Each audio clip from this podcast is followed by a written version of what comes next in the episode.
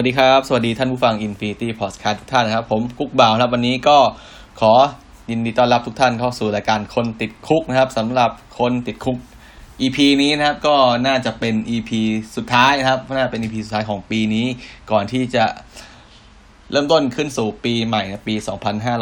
2563 ครับ ก็เอ่อ EP EP ที่แล้วสัปดาห์ที่แล้วสัปดาห์ที่แล้วผมไม่ได้ ผมไม่ได้โพสต์นะครับไม่ได้โพสต์ไปหนึ่ง EP เพราะว่า เกเรหน่อยหนึ่งนะครับ ก็คือว่าตอนแรกอะครับ เพื่อนผมก็มาใช่ไหมเขาขึ้นมาไป ไปเที่ยวงานวิ่งครับ ไม่ใช่ไปเที่ยวสิ ก็จองกันไว้นะครับวางแผนกันไว้ว่าจะไปวิ่งที่งานงานที่จันทบุรีนะครับ ชื่องานเอ่อจันทบุรีซีนิกมาราธอนนะครับสองพันสิบแปดใช่ไหมแล้วก็ทีนี้ก็ ตอนแรกก็วางแผนกันแล้ววางแผนกันไปแล้วแหละนะครับ ว่าเราจะสัมภาษณ์นะครับสัมภาษณ์เพื่อนผมคนนี้แหละนะครับว่าแล้วก็มามาอัปเดตได้คุยกันนะครับ เอ้ยมาอัปเดตให้ฟังกันนะครับ ก็ปรากฏว่า พื่อนผมก็ ก็จองนะก็ก็บินมาถึงกรุงเทพก็ประมาณ ดึกๆแล้วค่ำๆแล้วนะครับ แล้วก็ออกไปหาท่าหาข้าวทานกันนะครับ ผมก็เพิ่งเลิกงานมา แล้วก็ปรากฏว่าไม่ไหวนะครับวันนี้ง่วงนอนมากเพิ่งเลิกงานมา แล้วก็เพื่อนผมก็เพิ่งเลิกงานมาแล้วก็บินกลับมา ไม่เป็นไรเดี๋ยวเราไว้ไว้อัดนะครับ ไว้ไว้สัมภาษณ์ไว้อัดกันที่ตอนขับรถไปถึงจันทบุรีแล้วนะครับ แล้วก็ค่อยมา ก็ปรากฏว่า วันที่ผมขับรถไปอะโอ้โหเราก็แวะบ่อยมากแล้วเราไม่ได้เราไม่ได้ขับ เราไม่ได้ขับรวดเดียวถึงใช่ไหมแล้วก็ระหว่างทางแล้วก็แวะนั่นครับ แวะชนบุรีครับกินข้าว กินข้าวสองครั้งครับอะไรประมาณนี้ มันก็เลยขับรถยาวพอกว่าจะไปถึงจันทบุรีอ้าวมันมืดอีกแล้วนะครับ เหนื่อยแล้วก็สรุปว่าไอ้สองวันสามวันที่วางแผนไว้ว่าจะจะสัมภาษณ์กัน ก็เลยไม่ได้สัมภาษณ์ก็เลยเป็นหมันหมดเลยนะครับ สุดท้ายก็เลยต้องข้ามไปนะครับข้ามไปหนึ่งวีก็บิกมา แล้วก็เพื่อนผมที่วางแผนไว้ว่าจะสัมภาษณ์ก็ไม่ได้สัมภาษณ์เลยครับ วันนี้ก็เลยต้องมาเอ่อมาคุยให้ฟังนะครับ เป็นเป็นรายการเดี่ยวเหมือนเดิมก่อนนะครับ ก็สำหรับวันนี้ครับสำหรับวันนี้คนติดคุก EP นี้ก็เอ่อพยายามไอ้ไม่พยายามจะมาคุยให้ฟังนะครับ เรื่องเกี่ยวกับตำแหน่งนะครับตำแหน่งตำแหน่งแล้วก็การเข้ามาทำงานนะครับ ตำแหน่งการเข้ามาทำงานในในวงการครับการทำอาหารไม่ว่าจะเป็นกุ๊กเป็นเชฟเป็นพ่อครัวนะครับของของหลุดทั้งระดับโรงแรมแล้วทั้งระดับร้านอาหารนะครับ ก็เคยอาจจะพูดไปบ้างแล้วนะครับในช่วงประมาณ EP แรก ๆ EP ที่สองที่สามนะครับที่เกี่ยวกับการการเปลี่ยนสายงานมาทำอาชีพกุ๊กอาชีพเชฟนะแล้วก็เกี่ยวกับเรื่องส่วนตัวของเชฟอะไรประมาณนี้ครับ แต่ว่าวันนี้ก็จะมา แต่ว่ายังไม่ยังไม่เคยพูดนะยังไม่เคยพูดเรื่องที่เกี่ยวกับเอ่อตำแหน่งงานจริงๆว่าเชฟเนี่ยนะครับในสายงานการทำอาหารเนี่ยมันมีทั้งหมดกี่เลเวลมีอะไรบ้างนะครับ แล้วก็การจะมาทำงานนะครับ ในวงการอาหารเนี่ยนะครับ ต้องมีวิธียังไงบ้าง มีเส้นทางยังไงบ้างนะครับ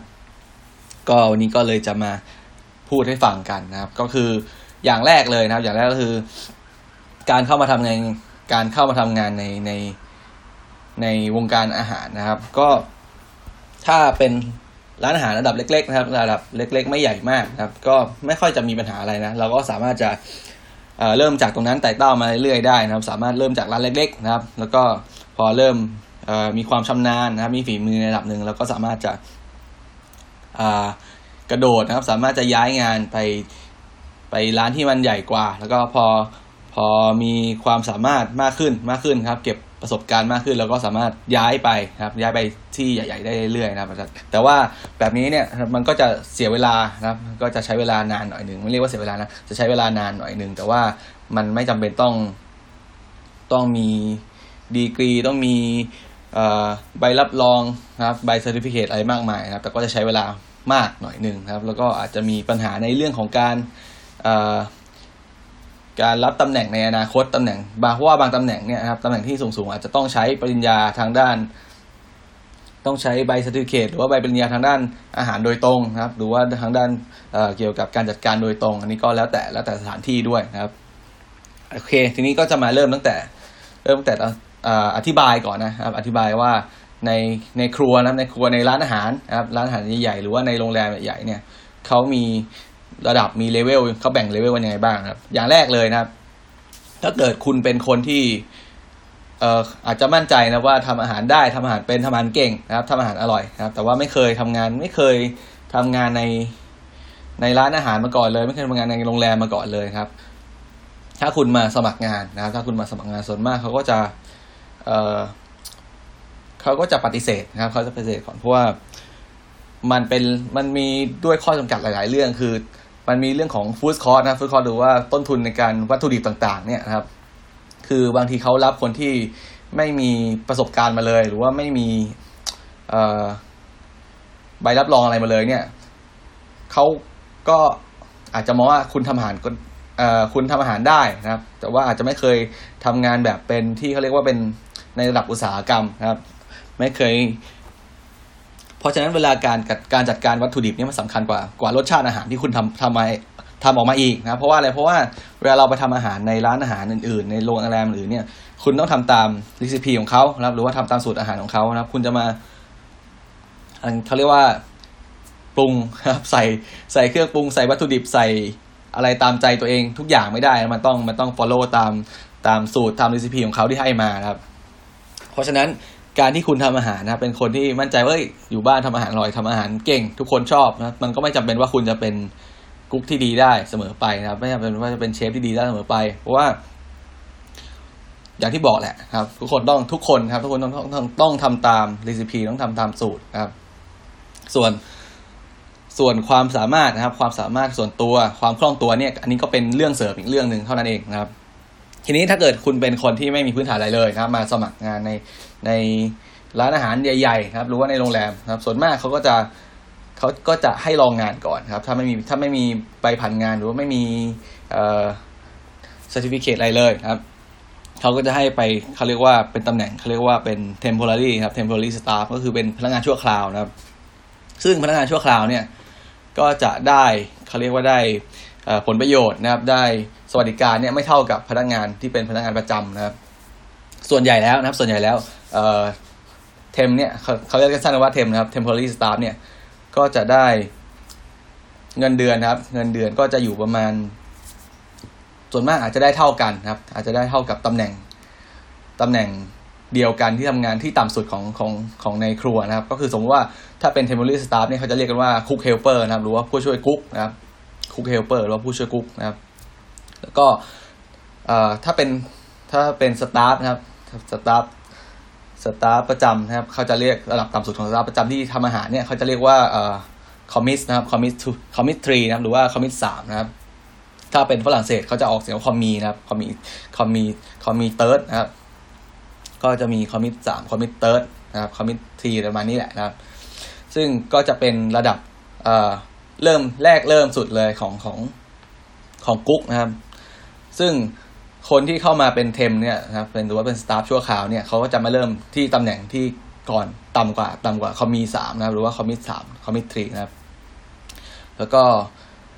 เงินเดือนครับ เงินเดือนส่วนใหญ่ก็จะได้เท่ากับนะครับ ได้เท่ากับ commis สามแต่ว่าสิ่งที่สิ่งที่ได้ benefit น้อยกว่าได้สวัสดิการน้อยกว่า คือวันหยุดนะครับ วันหยุดก็ส่วนใหญ่แล้วจะได้น้อยกว่า พนักงานประจำนะครับ วันหยุดจะได้น้อยกว่า แล้วก็สวิตชาร์จนะครับสวิตชาร์จเนี่ย ในระดับที่ยังไม่ได้สูงมากนะครับเริ่มต้นถึงปานกลางเนี่ยคอสวิตชาร์จเป็นเรื่องสำคัญมากเลยของคนทำงานทำงานร้านอาหารทำงานทำงานโรงแรมนะ เพราะว่าบางตำแหน่งนะบางตำแหน่งในในในโรงแรมนะครับ เงินเดือนอาจจะไม่ถึงไม่ถึงหมื่นด้วยซ้ำนะครับเงินเดือนอาจจะไม่ถึงหมื่นด้วยซ้ำแต่ว่าสวิตชาร์จนะครับสวิตชาร์จเนี่ยต่อเดือนเนี่ยโอ้โหบางที่เนี่ยโรงแรมโรงแรมบางที่เนี่ยได้เยอะมากนะครับ ได้หลักหลักหลายหมื่นเลยนะครับเพิ่งล่าสุดเมื่อสวิตชาร์จของเดือน เดือนพฤศจิกานะครับ เดือนพฤศจิกา เพราะว่าสวิตชาร์จเนี่ยเขาจะให้ให้ของเดือนก่อนหน้ามา มาให้ในในเดือนนี้เนี่ยหรอไหมเพราะว่าเขาต้องคำนวณก่อนว่าสวิตชาร์จเดือนนี้จะจะได้เท่าไหร่ แล้วก็เขาจะมาจ่ายนะครับ เขาจะมาจ่ายให้ให้เดือนถัดไป โดยส่วนส่วนใหญ่แล้วสวิตชาร์จเขาก็จ่ายให้กลางเดือนครับ ถ้าเงินเดือนออกสิ้นเดือนใช่ไหมสวิตชาร์จส่วนใหญ่โดยส่วนใหญ่ก็จะออกกลางเดือนนะครับ เพราะฉะนั้นคนที่ทำงานในในสายงานโรงแรมหรือว่าในสายงานร้านอาหารเนี่ย ก็จะค่อนข้างค่อนข้างเอ่อ ไม่ค่อย ไม่ค่อยเขาเรียกว่าไงนะไม่ค่อยลำบากในในในเรื่องด้านการเงินนะอันนี้ อันนี้ก็เป็นเรื่องเป็นเรื่องของเขาเรียกว่าเดี๋ยวแต่นิสัยนิสัยการทางการเงินของแต่ละคนด้วยนะบางคนเนี่ยอาจจะได้มาปุ๊บวันเดียวหมดเลยก็ได้นะครับ แต่ส่วนใหญ่แล้วเขาก็จะแบ่งแบ่งเป็นเอ่อสิ้นเดือนรอบหนึ่งแล้วกลางเดือนรอบหนึ่งนะครับกลางเดือนก็จะให้สวิตชาร์จนะครับ ทีนี้ อย่างที่บอกไปสวิตชาร์เนี่ยโอ้โหบางที่ที่แขกเยอะมากๆนะครับ ยิ่งหน้าไฮซีซั่นหรือว่าเป็นเป็นโรงแรมที่เคี่ยวมากๆครับ ก็คือคำว่าเคี่ยวมากคือมีสตาฟน้อยครับ มีสตาฟมีพนักงานประจำน้อย แล้วก็เน้นไปจ้างครับ เน้นจ้างพนักงานรายวัน เน้นจ้างพนักงาน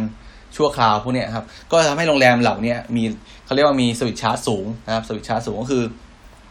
บางครั้งคุณไปทำงานแบบเอ่องานที่ เงินเดือนไม่สูงมาก อาจจะเงินเดือนแค่แปดเก้าพันนะครับแต่ว่าสวิตชาร์เนี่ยโอ้โหบางที่ได้สูงมากเลยแบบหลายหมื่นเลยแหละนะครับ ล่าสุดมีโรงแรมอยู่ที่หนึ่งนะครับที่ที่แถวแยกราชประสงค์นะครับ ที่นี่ก็ได้ชื่อว่าเออเป็นโรงแรมที่ได้สวิตชาร์จสูงมากครับสูงมากเกือบทุกเดือนเลยนะครับ แล้วก็ในใน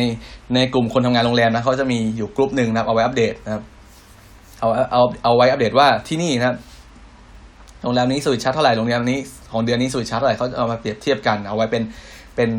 แหล่งตัดสินใจด้วยเป็นข้อมูลตัดสินใจในการย้ายงานในอนาคตนี่คือเป็นเรื่องสำคัญเลยนะครับสำหรับคนที่ทำงานโรงแรมนะครับ ซึ่งเอล่าสุดนะครับ เดือนเดือนอะไรนะเดือน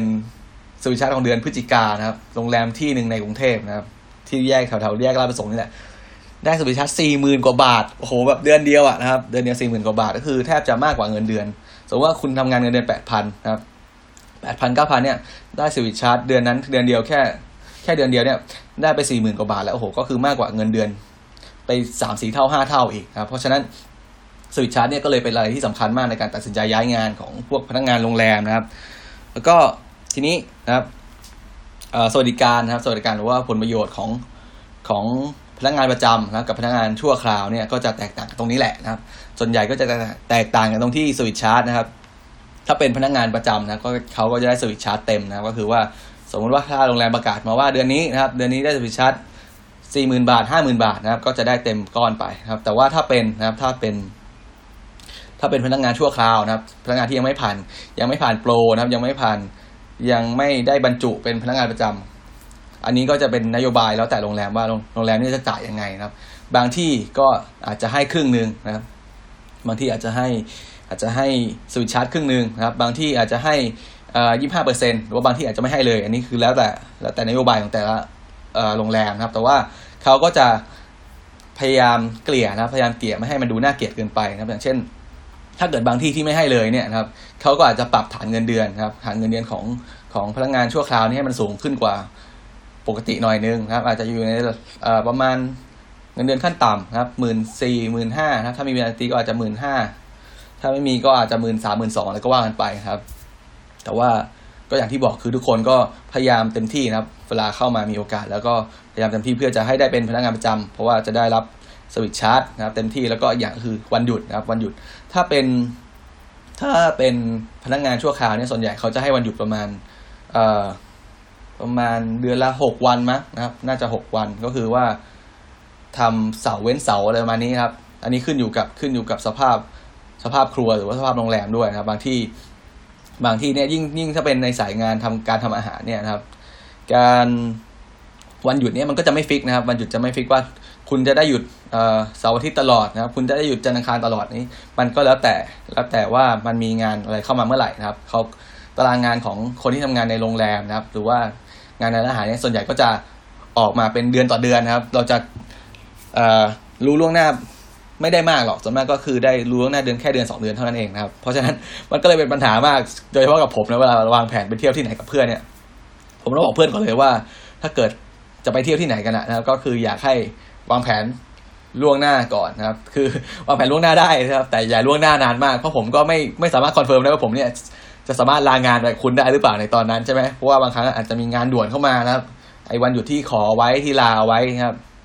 อาจจะต้องโดนโดน cancel ไปโดนสลับวันหยุดไปนะครับ อันนี้ก็เป็นเป็นเรื่องปกติมากนะครับในการทำงานโรงแรมนะครับก็คือว่าการขอวันหยุดนะครับ การเขียนขอวันหยุดวันลาเนี่ยเขาก็จะมีครับมีมีเลทให้ครับว่าอันนี้คือสวัสดิการปกตินะครับ ก็คือบางที่เขาจะระบุไว้ว่าหนึ่งเดือนครับ ในหนึ่งเดือนมีวันหยุดให้แปดวันครับในหนึ่งเดือนมีให้หกวัน อันนี้คือแล้วแต่แล้วแต่นโยบายแต่ละโรงแรมนะครับ แล้วก็ เขาจะมีวันหยุดนักขัตฤกษ์นะครับ มีวันหยุดนักขัตฤกษ์ให้อีกนะครับ ประมาณสิบสามสิบสี่วันแล้วแต่นะครับ แล้วแต่ตามที่รัฐบาลประกาศมานะครับ มีวันหยุดนักขัตฤกษ์ให้นะครับเขาเรียกว่าเขาเรียกว่า PH นะหรือว่า Public Holiday นะครับ แล้วก็มี annual leave ให้นะครับ มี annual leave หรือว่าเป็นลาพักร้อนลาประจำปีให้อีกนะก็คือจะแยกกันนะครับ ทีนี้เวลาเราจะใช้เนี่ยเขาก็จะเวลาวันหยุดมาใช่ไหมสมมุติเดือนหน้าแล้วเดือนมกราคมปี 2019 เนี่ยนะครับ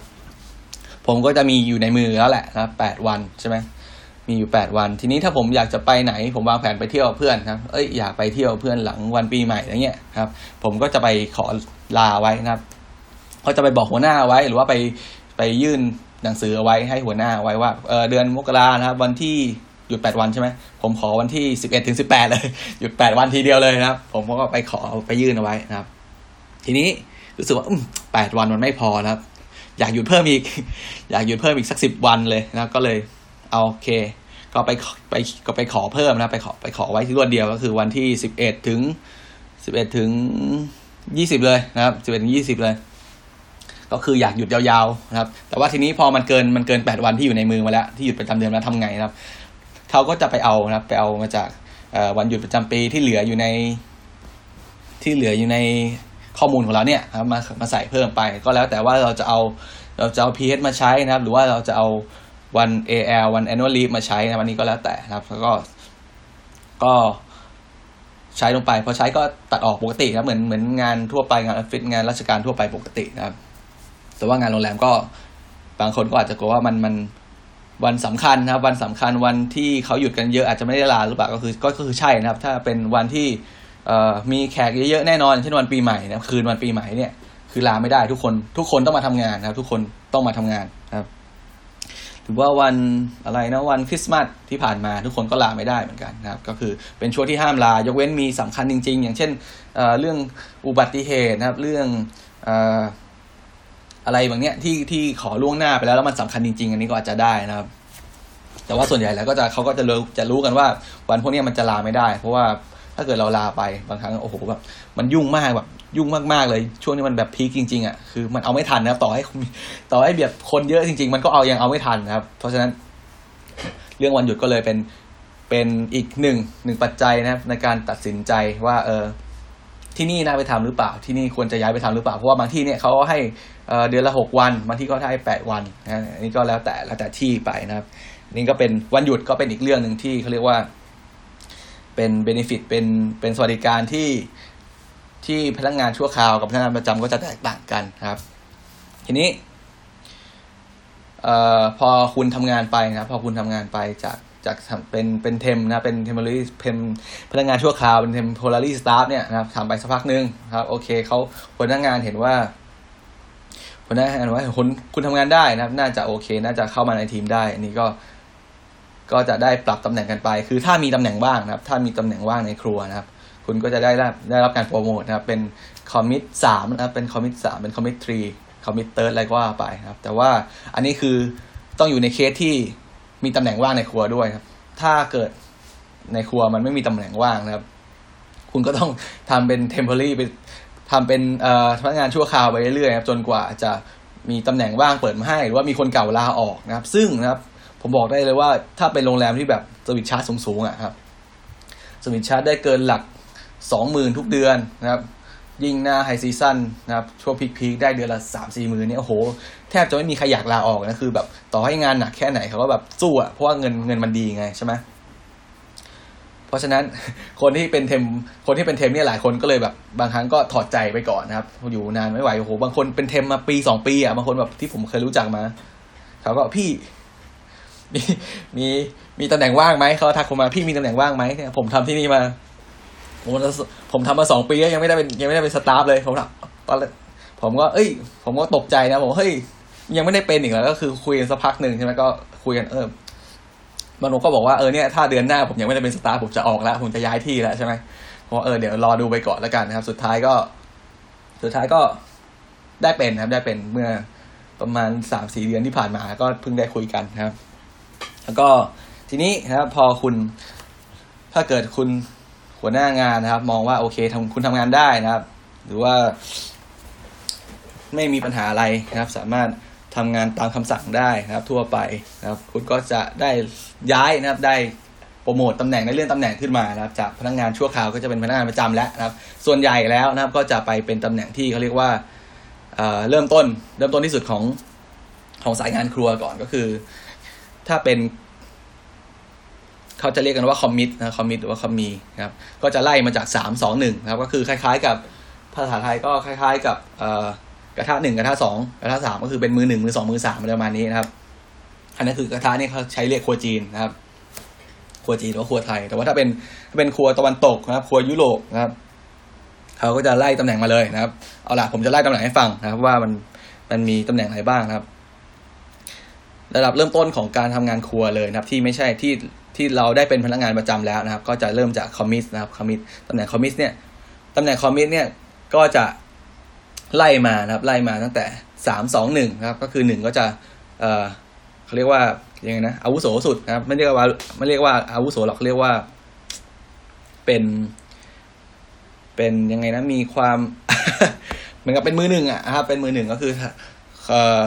หนึ่งสองสามก็จะเรียงกันมาครับตามความสามารถนะครับ ทีนี้นะครับจำนวนคอมมิสเนี่ยนะครับจำนวนคอมมิสเนี่ยอาจจะไม่จำเป็นต้องมีหนึ่งสองสามเสมอไปก็ได้ อาจจะมีแค่หนึ่งสองก็ได้นะครับ อาจจะไม่มีสามก็ได้ขึ้นอยู่กับขนาดนะครับ ขึ้นอยู่กับขนาดของครัวนะครับ ขึ้นอยู่ขนาดของจำนวนคนในครัวนั้นๆด้วยนะครับคือถ้าเป็นโรงแรมใหญ่หน่อยนะครับโรงแรมใหญ่หน่อยเขาก็จะมีสามสองหนึ่งเป็นปกตินะครับ ก็คือไล่ระดับกันมาไล่เลเวลกันมาครับ ถ้าเป็นโรงแรมขนาดที่ไม่ใหญ่มากครับ ก็จะมีแค่ หนึ่งกับสองนะครับ ส่วนใหญ่ก็มีแค่หนึ่งกับสองนะครับ แล้วก็อันนี้ก็จะเป็นเริ่มต้นเลยนะครับของของสายงานกุ๊กนะครับ ก็คือเป็น commis นะครับถัดขึ้นมานะครับถัดขึ้นมาเออ commis ก่อนบอก commis ก่อนเอ้ยเอานี้ก่อนไล่ไล่ไล่ตำแหน่งให้ฟังก่อนครับเดี๋ยวจะอธิบายว่าแต่ตำแหน่งทำงานอะไรมีหน้าที่รับผิดชอบอะไรนะครับ ถัดจาก commis ขึ้นมานะครับก็จะเป็น demi ครับ demi chef นะครับชื่อเต็มๆคือ demi chef de partie นะครับ demi chef ก็จะเป็นตำแหน่งที่เริ่มสูงขึ้นมาแล้ว เริ่มจะมีความรับผิดชอบนะเริ่มเป็นเอ่อเป็นเขาเรียกว่าเป็นรองหัวหน้าครับเป็นรองหัวหน้ารอบนะครับ เป็นรองหัวหน้ารอบของครัวนั้นนะครับ ประมาณนี้ครับ แล้วก็ถัดจาก demi chef นะครับ อันนี้เขาเรียกว่าย่อๆนะเขาเรียกว่า demi chef de partie นะครับ ถัดมาก็เป็น chef de partie นะครับ chef de partie ก็ถ้าเป็น เป็นอธิบายเป็นภาษาไทยก็คือเป็นเริ่มเป็นหัวหน้ารอบแล้วครับถ้าคือคือถ้าเกิดในห้องอาหารนะครับ มีทำงานสองรอบสามรอบนะครับ มีรอบเช้ารอบบ่ายรอบดึกนะครับ คนที่จะเป็น chef de partie ก็คือเป็นเป็นหัวหน้ารอบ หัวหน้ารอบเช้า รอบอ่ารอบบ่ายรอบดึกนะครับ ก็คือว่าทุกกะนะทุกกะต้องมี de partie อย่างน้อยนะครับหนึ่งคนนะครับเป็น CDP นะครับเป็น chef de partie อย่างน้อยหนึ่งคนนะครับถัดขึ้นไปนะครับถัดขึ้นไปจาก de partie chef de partie นะก็จะเป็นระดับเริ่มเป็นขึ้นสู่บริหารนิดหน่อยแล้วก็คือเป็น sous chef นะครับ sous chef sous chef นะครับคำว่า sous ในภาษาฝรั่งเศสก็แปลว่าภายใต้นะครับคำว่าภายใต้ ภายใต้หรือว่าลองลงมาอะไรประมาณนี้ครับเพราะฉะนั้นซูเชฟก็คือเป็นตำแหน่งที่รองจาก Executive Chef นะครับก็คือเป็นตำแหน่งที่รองจากเชฟใหญ่นะครับคือเป็นเป็นเริ่มจะเป็นรองรองเชฟและรองหัวหน้าเชฟแล้วนะครับเป็นซูเชฟนะครับ แต่ว่าเดี๋ยวจะเล่าเราอธิบายให้ฟังอีกว่า แต่ละแหน่งก็จะมีขั้นอีกมีขั้นย่อยๆให้ฟังอีกครับ ทีนี้ครับ พอขึ้นจากซูเชฟไปนะครับ ก็จะเป็นเอ่อ executive chef นะครับ executive executive chef หรือว่าเชฟใหญ่นะครับ ถ้าเป็นโรงแรมนะครับ โรงแรมเนี่ยเชฟใหญ่เนี่ยจะมีเชฟแค่คนเดียวนะครับที่ได้เป็น executive chef นะครับ ถ้าเป็นร้านอาหารนะครับ ร้านอาหารก็จะมี executive chef แค่แค่คนเดียวนะครับ เพราะฉะนั้น การที่ใครจะเป็นขึ้นเป็นเชฟใหญ่ได้เป็น executive chef ได้ ต้องมีความสามารถจริง ๆ ต้องเก่งจริง แล้วก็มีประสบการณ์นะครับ ผ่านมาผ่านมาสักหน่อยหนึ่งแล้วแหละ ไม่งั้นนะครับเพราะไม่ฉะนั้นเนี่ย งานครัวเนี่ย คือมันทำงานคนคนจำนวนมากครับ ถ้าเกิด เอ่อไม่เก่งจริงนะครับ ไม่ไม่มีความสามารถจริงนะครับ แล้วก็ไม่สามารถ control นะครับ ไม่สามารถ control ลูกน้องได้นะครับ ไม่สามารถ control เอ่อ คนในควบคุมได้นี่ก็จะเป็นปัญหาครับค่อนข้างจะเป็นปัญหา เพราะว่า คุณต้องดูคนเป็นโอ้หลักหลักหลายร้อยครับ หลักร้อยแล้วยิ่งยิ่งถ้าเป็นโรงแรมใหญ่ๆเนี่ยแต่ละครัวเนี่ยเยอะมากเป็นเป็นร้อยร้อยคนครับ ต้องมีการจัดการที่ดีด้วย มีความสามารถในการทำอาหารครับ มีการบริหารที่ดีมีการความสามารถจัดการจัดการเอกสารด้วยนะเพราะฉะนั้นนะครับ ก็จะมาไล่ให้ฟัง แต่แต่แรกเริ่มทีว่ามีอะไรบ้างคือมีมี cook helper นะครับ หรือว่าเป็น temp นะตำแหน่งชั่วคราวนะครับหนึ่งตำแหน่งละนะครับ มี commis นะครับ มี commis เป็นตำแหน่งเริ่มต้นของกุ๊กนะครับสองละนะครับ มี demi chef นะครับ มีมี demi chefเป็นตำแหน่งที่สามนะครับ มีเชฟเดอร์บัตตีนะครับ เป็นตำแหน่งที่สี่นะครับ มีเอ่อซูเชฟนะครับเป็นตำแหน่งที่ห้าแล้วก็มี Executive Chef เป็นตำแหน่งที่หกนะครับ ซึ่งบางคนเนี่ยโอ้โหอาจคิดว่ามันดูไม่เยอะนะครับหกปี เอ้ยหกตำแหน่งนะครับห้าตำแหน่งหกตำแหน่งเองนะครับโหแต่ผมบอกเลยว่า ว่าจะไต่จากคอมมิตนะครับกว่าจะไต่คอมมิตไปจนถึง Executive ได้ Executive Chef ได้เนี่ย ผมมองว่าอย่างน้อยต้องมีประมาณสักสิบห้าปีอะครับสิบห้าปีหรือว่ายี่สิบปีเลยอะผมให้ยี่สิบปีเลยครับ แล้วก็ในระดับสิบห้าปีถึงยี่สิบปีเนี่ยเป็นต้องเป็นคนที่เก่งจริงนะ ต้องเป็นคนที่เรียกว่ามีแพชชั่น มีความกระตือรือร้นนะครับ มีความสามารถจริง ถึงจะสามารถย่นระยะนะครับ ให้เหลือสักประมาณสิบห้าปีได้สิบห้าปีถือว่าเก่งมากนะถ้าขึ้น Executive Chef ได้ เอ้ย ขึ้น Executive Chef ได้นะก็ถือว่าค่อนข้างเก่งละนะครับ ส่วนใหญ่ก็จะใช้เวลานานนะครับประมาณสักยี่สิบปีขึ้นไปแหละ กว่าจะได้เป็น Executive Chef นะครับ แต่อันนี้ก็ผมก็เคยพูดไปแล้วว่ามันมันก็จะมีทางลัดไงว่าถ้าอยากเป็น X Chef นะอยากเป็นเชฟใหญ่ทำยังไง ไปเปิดร้านตัวเองครับ คุณจะคุณจะได้กลายเป็น Executive Chef คือเป็นเชฟใหญ่ในร้านของตัวเองได้นะครับ หรือว่าเปิดโรงแรมตัวเองนะครับ คุณก็จะได้เป็นเอ่อเจ้าเป็นเป็นเชฟใหญ่ของโรงแรมตัวเองได้นะครับ อันนี้แต่ว่าอันนี้ก็ไม่ใช่หรอกมันเป็นแค่ชื่อนะครับ ความสามารถมันมันมันต้องวัดกันอีกหลายอย่างนะครับ ทีนี้ครับตำแหน่งครับตำแหน่งครับ cook helper หรือว่า temp ครับ temporary staff เนี่ยก็คือทำงานทั่วไปนะครับ แทบจะทำงานจับฉ่ายเลยว่าได้นะครับ cook helper ก็เขาใช้อะไรมาก็ทำอะ เพราะว่าเป็นตำแหน่งต่ำเป็นตำแหน่งที่ต่ำสุดเริ่มเริ่มต้นสุดนะครับ แต่ว่าส่วนใหญ่แล้วก็เขาก็จะไม่แกล้งกันหรอกเขาจะใช้ใช้เอ่อให้ทำงานทั่วไปนะครับ ให้ทำงานทั่วไปที่ที่งานตอนนั้นต้องทำครับอาจจะล้างผักหั่นผักอะไรประมาณนี้ครับล้างผักหั่นผักปอกผักนะครับล้างเนื้อสัตว์อะไรประมาณนี้ครับ เตรียมไว้เก็บเข้าตู้เย็นหั่นทำความสะอาดนะครับ ก็ถัดมาก็จะเป็นคอมมิสนะครับคอมมิสำแหน่งคอมมิสนะครับก็จะเป็นตำแหน่งที่เริ่มนะครับเริ่มเริ่มต้นจริง ๆ ของสายงานนี้นะคอมมิสก็จะทำงานทั่วไปเลยทำงานจับฉายตามคำสั่งนะครับ ก็จะสามสองหนึ่งก็จะไล่มาครับตามความสามารถครับ ถ้าเป็นระดับที่เริ่มต้นจริงๆ เป็นเด็กใหม่จริงๆ เป็นมือใหม่จริงๆยังไม่เคยทำอะไรเลยเขามาครั้งแรกอาจจะให้ทำอะไรรับน้องก่อนนะครับ รับน้องไม่รับน้องหรอกคือมันเป็นงานที่ต้องทำอยู่แล้วแหละนะครับเขาก็จะเอาคนที่เขาเรียกว่ามี มี skill นะมี skill หรือว่ามีทักษะในการทำงานยังไม่สูงมาก ไปทำงานที่มันไม่จำเป็นต้องใช้ skill สูงก่อนครับบางคนเนี่ยเข้าไปทำงานใหม่เขาอาจจะมองว่าเฮ้ยแกล้งกันหรือเปล่าครับให้เด็กให้เด็กฝึกงานให้น้องฝึกงานให้น้อง trainee ให้น้องมาใหม่เนี่ยไปไปปอกผักไปไปหั่นผักเป็นยี่สิบสามสิบกิโลเนี่ยคือมันมันมันไม่ได้แกล้งครับ แต่มันเป็นมันเป็นอย่างนั้นจริงคือมันต้องทำนะครับ เพราะว่า อย่างถ้าเป็นบุฟเฟ่ลองนึกภาพบุฟเฟ่นะบุฟเฟ่โรงแรมขนาดใหญ่ ๆ นะครับ ที่มีแขกนะครับ หมุนเวียนวันละประมาณสามสี่ร้อยคนอะเฉพาะเฉพาะหนึ่งมื้อนะบุฟเฟ่ในหนึ่งมื้อสามสี่ร้อยคนครับ ต้องเตรียมของเยอะมากนะครับ เตรียมมันฝรั่งเนี่ยสิบกิโลยี่สิบกิโลนะครับ เตรียมผักเตรียมแครอทเตรียมหอมใหญ่ครับ เยอะมากครับ เตรียมทีละสิบยี่สิบกิโลเนี่ย ถ้าเกิดนะครับ ถ้าเกิดเราเอาคนนะครับ เอาคนที่มี skill สูงแล้วนะครับ คนที่สามารถทำงานประณีตได้นะครับทำงานละเอียดได้ เอาไปทำงาน ทำงานที่มันไม่ต้องใช้ skill ไม่ต้องใช้ความความละเอียดมากเนี่ยนะครับ มันก็จะเสียเขาเรียกว่าเสียเสียเสีย manpower เสียกำลังคนนะครับในการที่จะทำงานอื่นได้ไปนะครับ เพราะฉะนั้นเขาก็เลยเอาจะเอาน้องใหม่นะครับ เอาคนที่เพิ่งมาเริ่มงานใหม่ๆนี่ไปทำงานที่มันไม่ยากก่อนนะครับทำงานง่ายๆ แต่ว่าเป็นงานปริมาณมากก่อนนะครับ เพื่อ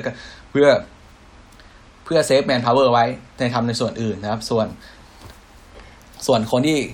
มาใหม่ก็ ทำไปก็เรียนรู้ไปนะครับ เพื่อจะเตรียมพร้อมตัวเอง ให้เจอกับเอ่อให้พร้อมกับงานที่จะเจออีกข้างหน้านะครับ เพราะฉะนั้นบางคนเข้ามา ยิ่งทางน้อง trainee นะครับเด็กนักศึกษาฝึกงานนะ trainee มาเจอครั้งแรกเลยปุ๊บให้ทำพี่ให้หนูทำอะไร ก็ปอกผักครับปอกผักปอกมันหั่นผักอะไรก็ว่าไป แต่ไม่ได้แกล้งนะคือมันเป็นงานมันเป็นงานที่ทำจริงคือบางคนนะครับ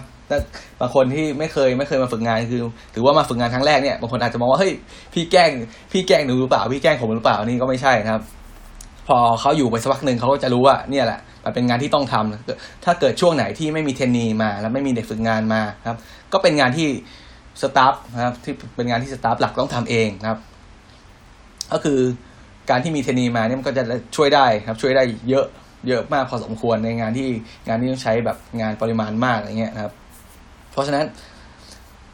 ถ้าเกิดช่วงไหน เทนี้เนี่ยเขาจะมาเป็นช่วงๆนักศึกษานักศึกษาฝึกงานเขาจะมาเป็นช่วงๆแล้วประมาณ ปีละประมาณสองสาครั้งนะครับ ครั้งละประมาณสามสี่เดือนห้าเดือนหกเดือนก็ว่ากันไปนะครับ ทีนี้มันมันก็จะมีช่วงที่ช่วงที่ไม่มีนักศึกษานะครับ ไม่มีนักศึกษาฝึกงานมา หรือว่าไม่มี temporary มาไม่มีแคชชวลมานะครับ ก็จะต้องทำเองทุกคนต้องทำเองโหมันก็จะ มันก็จะยิ่งเหนื่อยมากครับถ้าทำงานเตรียมของ ปอกผักยี่สิบกิโลหั่นหอมใหญ่ยี่สิบกิโลอะไรก็ว่าไปครับก็คือ หั่นหอมใหญ่เนี่ยโหเป็นอะไรที่ทรมานมากครับ สักประมาณสิบกิโลห้ากิโลนี่ก็เยอะนะแทบจะร้องไห้แล้วแทบจะจมกองน้ำตาแล้วนะครับ ทีนี้พอถัดจาก commis มาครับ commis มา commis ก็อย่างที่บอกจะเป็นงานทั่วไปครับงานงานเตรียมนะครับ งานเตรียมงานอุ่นนะครับ อุ่นซอสต้มเส้นนะครับ อุ่นซอสต้มเส้น หุงข้าวนะครับ หรือว่า หั่นผักล้างผักปอกผักเตรียมผักเตรียมเนื้อสัตว์อะไรพวกนี้นะครับ ถัดมาก็จะเป็น demi chef นะครับ demi chefเดมี่เชฟเดอปาตีนี่ก็จะทำงานประมาณคล้ายๆกันนั่นแหละนะครับ แต่ว่าอาจจะเพิ่มขึ้นมานิดหน่อยนะครับ ในในในส่วนที่ต้องการใช้ความสามารถขึ้น อย่างเช่นการทำอาหารที่มันยากขึ้นมาหน่อยนะมีการใช้ครัวร้อนใช้เตาใช้กระทะนะครับ ใช้เตาอบนะครับ เพราะว่าโดยส่วนใหญ่แล้วคอมมิสนะครับบางที่นะบางที่เขาจะ ไม่ให้แตะนะครับ ไม่ให้ไม่ให้ได้ทำของร้อนเลยคือแค่เตรียมของให้เฉยๆนะครับ ส่วนคนที่ทำหน้าที่คุกกิ้งนะหรือว่าทำหน้าที่ปรุงอาหารหรือว่าอบอบต้มผัดแกงทอดย่างเนี่ยก็จะเป็นระดับที่สูงขึ้นมานะครับ ทีนี้เดมี่ก็จะเป็นสูงกว่านะครับสูงเป็นระดับที่สูงขึ้นมาจากจากคอมมิตหน่อยหนึ่งนะครับ ก็จะเป็นเหมือนกับเป็นรองหัวหน้ารอบนะครับ ก็จะมีทำงานทั่วไปนะครับทำงานคล้ายคล้าย commis นะครับ แต่ว่าจะเพิ่มเพิ่มในส่วนของการปรุงอาหารนะครับ แล้วก็ถัดมานะครับถัดมาขึ้นมาจาก demi chef ก็จะเป็น chef de partie นะครับ chef de partie เนี่ยก็จะถ้าเปรียบเทียบก็จะเหมือนจะจะเป็นจะเป็นหัวหน้ารอบในรอบนั้นนะครับ บางครัวนะบางครัวที่ไม่ใหญ่มากนะครับ ก็จะมี chef de partie หนึ่งคนนะครับคือเป็นหัวหน้ารอบในรอบนั้นนะครับ แล้วก็อาจจะมีลูกมือเป็น demi chef นะครับหนึ่งคนหรือว่าสองคนที่เหลือห้าหกคนก็จะเป็น commis หมดเลยครับ ทีนี้ chef de partie นี่ก็จะมีเริ่มมีความเริ่มมีความเขาเรียกว่าความรับผิดชอบมากขึ้นนะครับ มีความรับผิดชอบมากขึ้น ต้องต้องเริ่มจัดการเอกสารมากขึ้นด้วยครับ นอกเหนือจากการปรุงอาหารแล้วนะครับ ก็คือบางที่ก็อาจจะดูแลเรื่องเอ่อบางที่อาจจะดูแลเรื่องการการขอลานะครับ การขอการจัดตารางนะครับ การจัดตารางตารางงานแต่แต่ละเดือนนะครับ การสั่งของครับ การสั่ง สั่งของจากตลาดเข้ามาครับ การสั่งของจาก store การเบิก store อะไรประมาณนี้ครับ การเขียน เขียน logbook การเขียน transfer ครับ item ต่างๆ ของแต่ละครัวอะไรประมาณนี้นะครับ ก็จะเป็นตำแหน่งที่มีเราเริ่มดูแลทางด้านการการเอกงานเอกสารเพิ่มมากขึ้นนะครับ ถัดไปจาก chef de partie ก็จะเป็น sous chef นะครับ sous chef หรือว่ารองหัวหน้าเชฟนะครับ รองเชฟใหญ่นะครับ sous chef เนี่ยก็จะแน่นอนชื่อตามตำแหน่งนะครับ sous chef ก็จะขึ้นเหนือไปจาก sous ขึ้นเหนือไปจาก chef de partie อีกทีหนึ่งครับเชฟ sous chef เนี่ยนะครับถ้าเป็นโรงแรมที่ใหญ่ๆนะครับ sous chef ก็หรือว่าห้องอาหารที่ใหญ่ๆก็จะมี sous chef หนึ่งคนนะครับดูแลห้องอาหารด้วยนะครับ แล้วก็กระจายกระจายกันไปกันในแต่ละครัว ก็คือซูเชฟเนี่ยจะทำหน้าที่เหมือนกับเป็นเขาเรียกว่า เป็นหูตาของเชฟนะครับ จะจะคอยดูแลในแต่ละครัวเลย สมมติว่า โรงแรมหนึ่งนะมีครัวเย็น ครัวเย็นก็คือครัวสลัดครับ ครัวที่ดูแลแต่เรื่องของเย็นเลย พวกสลัดพวกเนื้อสัตว์เย็นอย่างเช่น พวกแฮมพวกโคคัตนะครับพวกแฮมพวกเบคอน พวกอาหารซีอาหารซีฟู้ดแช่เย็นอะไรพวกนี้ครับ ก็จะเป็นครัวเย็นนะครับ ถัดมาก็จะเป็นครัวร้อน ครัวร้อนก็จะเป็นครัวเมนครัวหลักของโรงแรมนะครับ ก็จะทำอาหารร้อนทุกอย่างครับ ก็คือในไลน์บุฟเฟ่หรือว่าอาหารเบรกฟาสต์นะครับ อาหารร้านนะก็จะเป็นครัวร้อนครับ แล้วก็มีอาจจะมีครัวไทยครับครัวญี่ปุ่น ครัวอิตาเลียนนะครับ ครัวจัดเลี้ยงครับครัวจีนพวกนี้นะครับ ทีนี้แต่ละครัวเนี่ยก็จะมีซูเชฟนะครับ ก็จะมีซูเชฟดูแล แต่ประจำแต่ละครัวอีกทีหนึ่งครับ แต่ว่าด้วยบางครั้งนะครับ บางครั้งเนี่ย sous chef เนี่ยมันอาจจะดูไม่ได้ดูได้ไม่ทั่วถึงนะครับเขาก็จะมีตำแหน่งเพิ่มขึ้นมา เป็นย่อยขึ้นมาอีก คือชื่อว่า chef de cuisine นะครับ chef de cuisine เนี่ยจะเป็นตำแหน่งที่ดูแล ครัวนั้นครัวเดียวโดยเฉพาะเจาะจงเลย อย่างเช่น เป็นถ้าเป็นครัวไทยก็จะเป็นไทย chef de cuisine นะครับเป็นเชฟที่ดูแลดูแลอาหารไทยโดยเฉพาะนะครับ ถ้าเป็นอิตาเลียนนะครับก็จะมีอิตาเลียน chef de cuisine มีอาหรับ chef de cuisine นะครับมีฝรั่งเศสอะไรประมาณนี้นะคือแยกกันแยกกันดูไปเลยครับ คือรับผิดชอบทั้งหมดนะครับ แล้วถามว่าแล้ว chef de cuisine กับกับ sous chef เนี่ยตำแหน่งอันไหนมันมัน สูงกว่ากันต่ำกว่ากันอันนี้ อันนี้บอกไม่ได้ครับ อันนี้ คือมันเป็นตำแหน่งที่เขาเรียกว่าเหมือนกับจะ จะซ้อนๆกันอยู่หน่อยหนึ่งครับ ก็คือซูเชฟมีหน้าที่ดูแลครัวนะไหมดูแลครัวอาจจะดูครัวร้อนครับ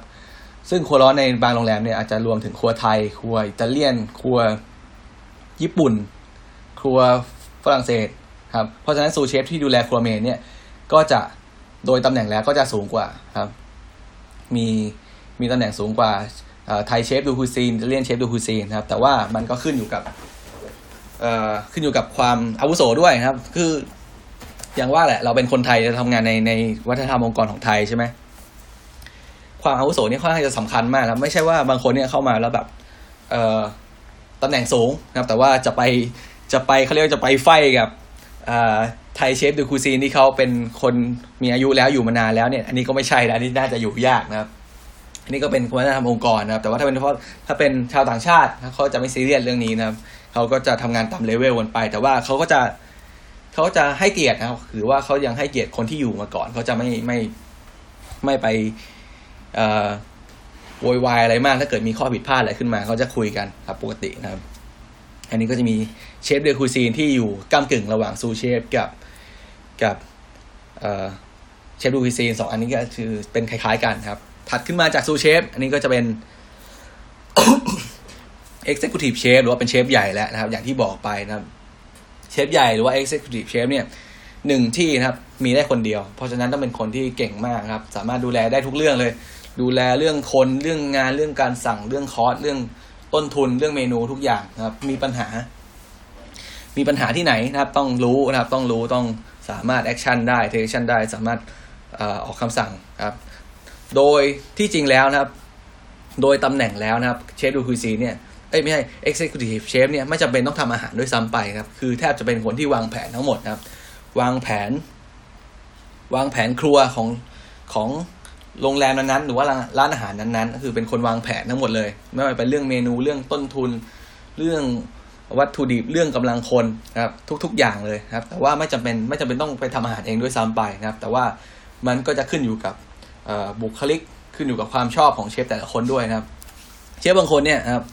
ชอบงานเอกสารครับ ก็คือคือถนัดงานเอกสารมากกว่าครับ ไม่ชอบไม่ชอบเข้าครัว เราก็อาจจะเห็นเชฟบางคนที่เป็นเชฟใหญ่เนี่ย น้อยมากในครัวบางคนอาจจะแทบจะมาในครัวน้อยมากนะครับ อาจจะเเดือนหนึ่งอาจจะ เห็นสักสองสามครั้งนะครับ แต่ว่าถ้าเป็นเชฟบางคนที่ชอบทำอาหารนะครับ โหเขาแทบจะอยู่กับในครัวทั้งวันเลยครับ คือทำงานเหมือนกับเป็นเป็น เป็นพนักงานในครัวคนหนึ่งเลยนะครับ แต่ว่าความรับผิดชอบเขาจะสูงกว่านะครับ ต้องทำงานในครัวเสร็จก็ต้องไปดูแลเอกสารต่ออะไรประมาณนี้นะครับ ซึ่งอันเนี้ยด้วยโครงสร้างทั้งหมดของของพนักงานในครัวเนี่ยครับ ฝั่งฝรั่งเศสครับเขาจะมีคำพูดคำอยู่คำหนึ่งเอาไว้เป็นคำเรียกคำศัพท์เรียกนะเขาเรียกว่า คือคำว่า brigade de cuisine นะครับ หรือว่า kitchen brigade นะครับบริเกตคืออะไรคือบริเกตก็ B R I G A D E ครับบริเกตก็มันแปล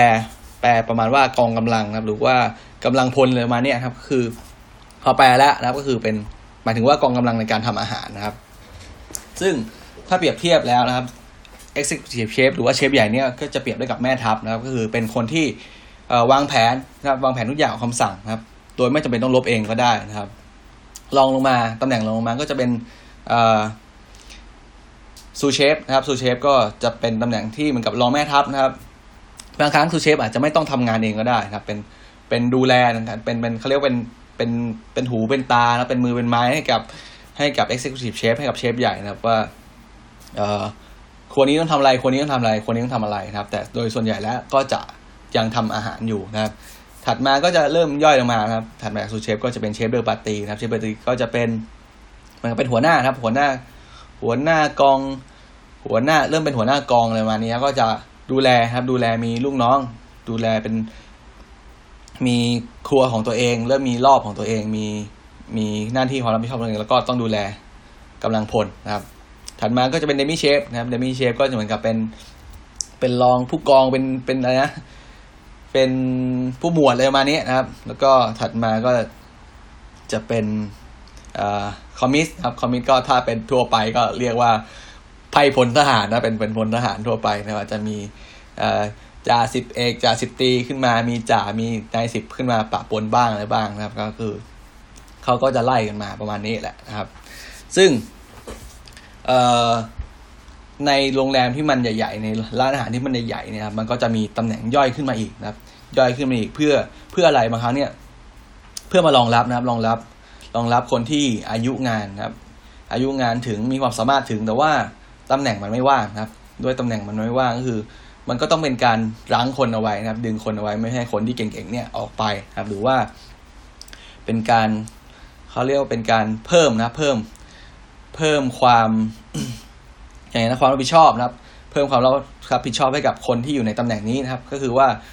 นอกจากจะเพิ่มความรับผิดชอบแล้ว ยังสามารถกระจายงานได้ดีขึ้น กระจายความรับผิดชอบได้ดีขึ้นนะครับ ก็คือถ้าไล่มาก็จะเอ่อ commis นะครับ commis ถัดมาก็จะเป็น demi chef นะครับ เป็น chef de partie นะครับ ทีนี้นะครับ ก่อนจาก chef de partie ไปสู่เนี่ยบางที่นะครับไปสู่เชฟเนี่ยเขาก็จะเพิ่มนะครับมีเพิ่ม เพิ่มตำแหน่งขึ้นใหม่ขั้นหนึ่งเขาเรียกว่า junior sous chef นะครับ junior sous chef ก็อย่างที่บอกครับก็คือเป็นเป็น sous chef ที่ต่ำกว่า junior เป็น sous chef ที่ต่ำกว่า sous chef ปกติหน่อยหนึ่งก็คือส่วนใหญ่ junior sous chef เนี่ยเขาก็จะโปรโมทจาก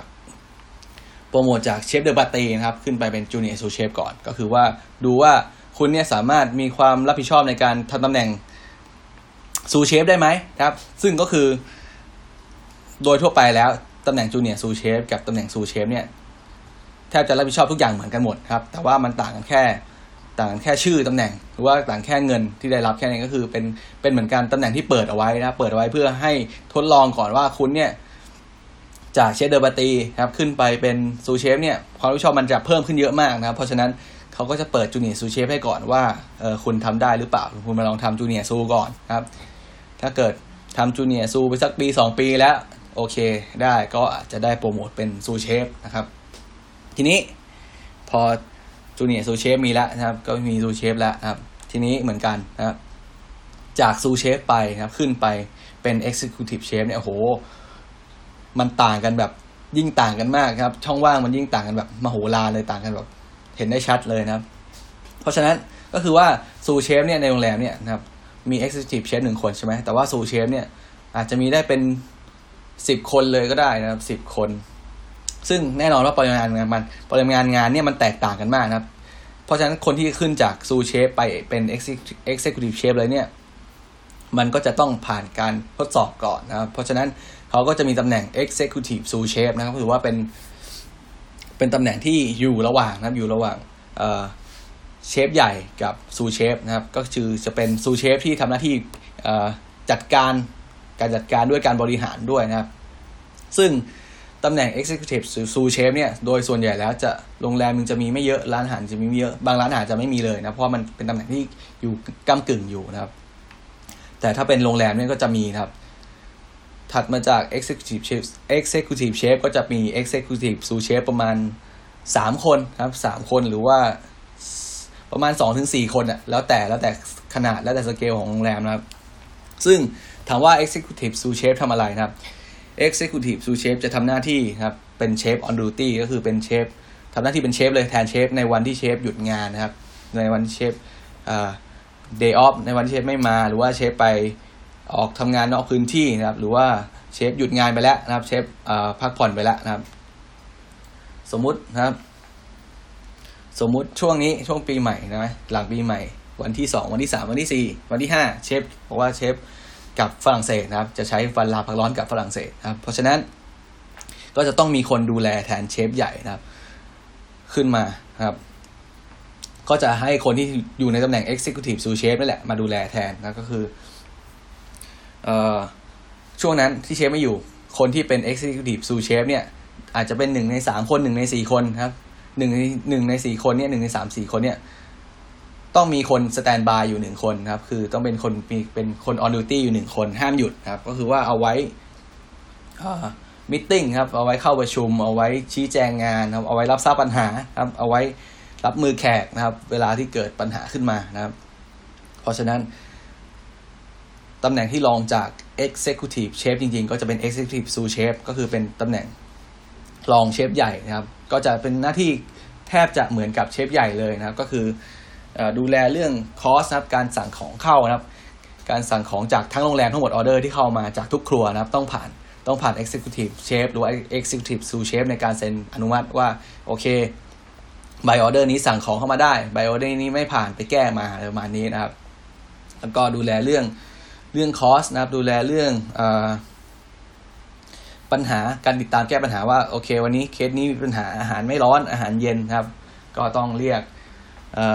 ซูเชฟเรียกเชฟเดอร์ปาตีมาคุยว่ามันเกิดอะไรขึ้นทำไมมันมีปัญหาอะไรทำไมมันถึงไม่เป็นไปอย่างที่ควรจะเป็นอะไรประมาณนี้นะครับ เพราะฉะนั้นเราก็จะเห็นได้ว่านะครับเราเห็นได้ว่าถ้าเราไล่กันจริงแล้วนะครับตำแหน่งในครัวเนี่ยโอ้โหมีเยอะมากครับ สูงมากหลายขั้นมากครับ เพราะฉะนั้นการจะไต่จากตำแหน่งเริ่มต้นเลยนะไปเป็น executive chef เนี่ยถือว่าเชฟใหญ่เนี่ยโอ้โหใช้เวลาแน่นอนหลายปีมากนะครับ เพราะฉะนั้นต้องเป็นคนที่ค่อนข้าง มีความสามารถนะครับ มีความอดทนแล้วก็มี passion สูงมาก เพราะว่าบางคนเนี่ยพอเริ่มไปสักพักหนึ่งครับ เริ่มไปเริ่มทำงานได้สักระยะหนึ่งก็จะเริ่มหมดไฟแล้วด้วยอายุหน้าที่ด้วยบางคนอาจจะมีเรื่องครอบครัวเข้ามานะครับ มีเรื่องอายุเข้ามานะครับ มีเรื่องหลาย ๆ เรื่องเข้ามานะครับ อาจจะทำให้ไม่ไปถึงตำแหน่ง executive chef นะครับ เพราะว่าเราผมจะไล่ให้ดูอีกทีว่ามันมีหลายตำแหน่งจริง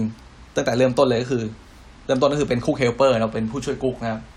หนึ่งนะมี commis three สองนะครับมี commis two นะครับเป็นสามแล้วมี commis one นะครับเป็นสี่ละนะครับมี demi chef นะครับเป็นห้านะครับมี chef de partie เป็นหกนะครับมี sous chef เป็น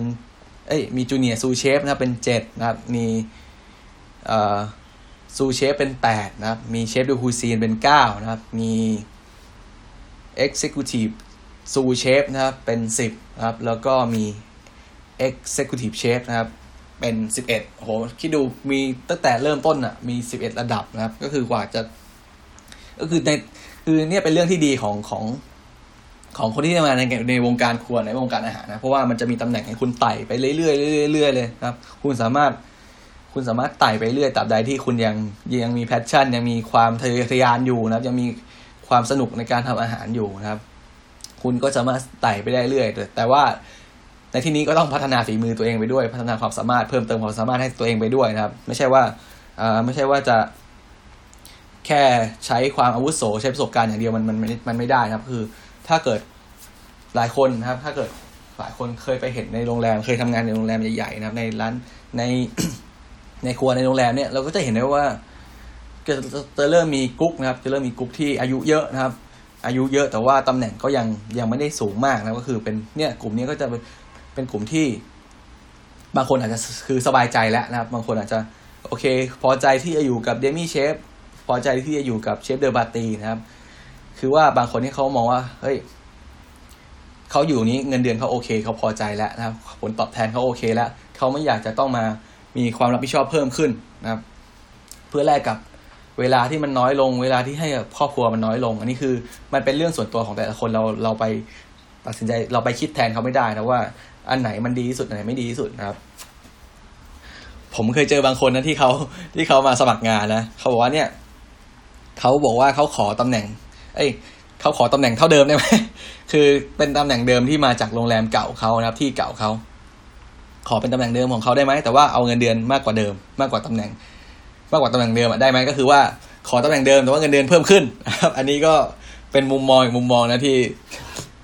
ที่เอ่อคนอื่นหลายคนเขาเขามองกันครับ ก็มีนะขอมีมีมีอยู่เห็นหลายหลายหลายคนเหมือนกันนะครับที่ประมาณว่า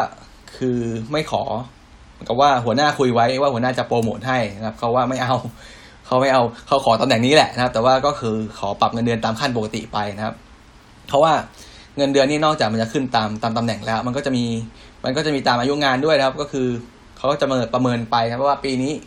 ผลงานเท่าไหร่เขาจะอัพเงินเดือนขึ้นตาม ตามตามเปอร์เซ็นต์ครับที่ได้ที่ได้ผลประเมินครับ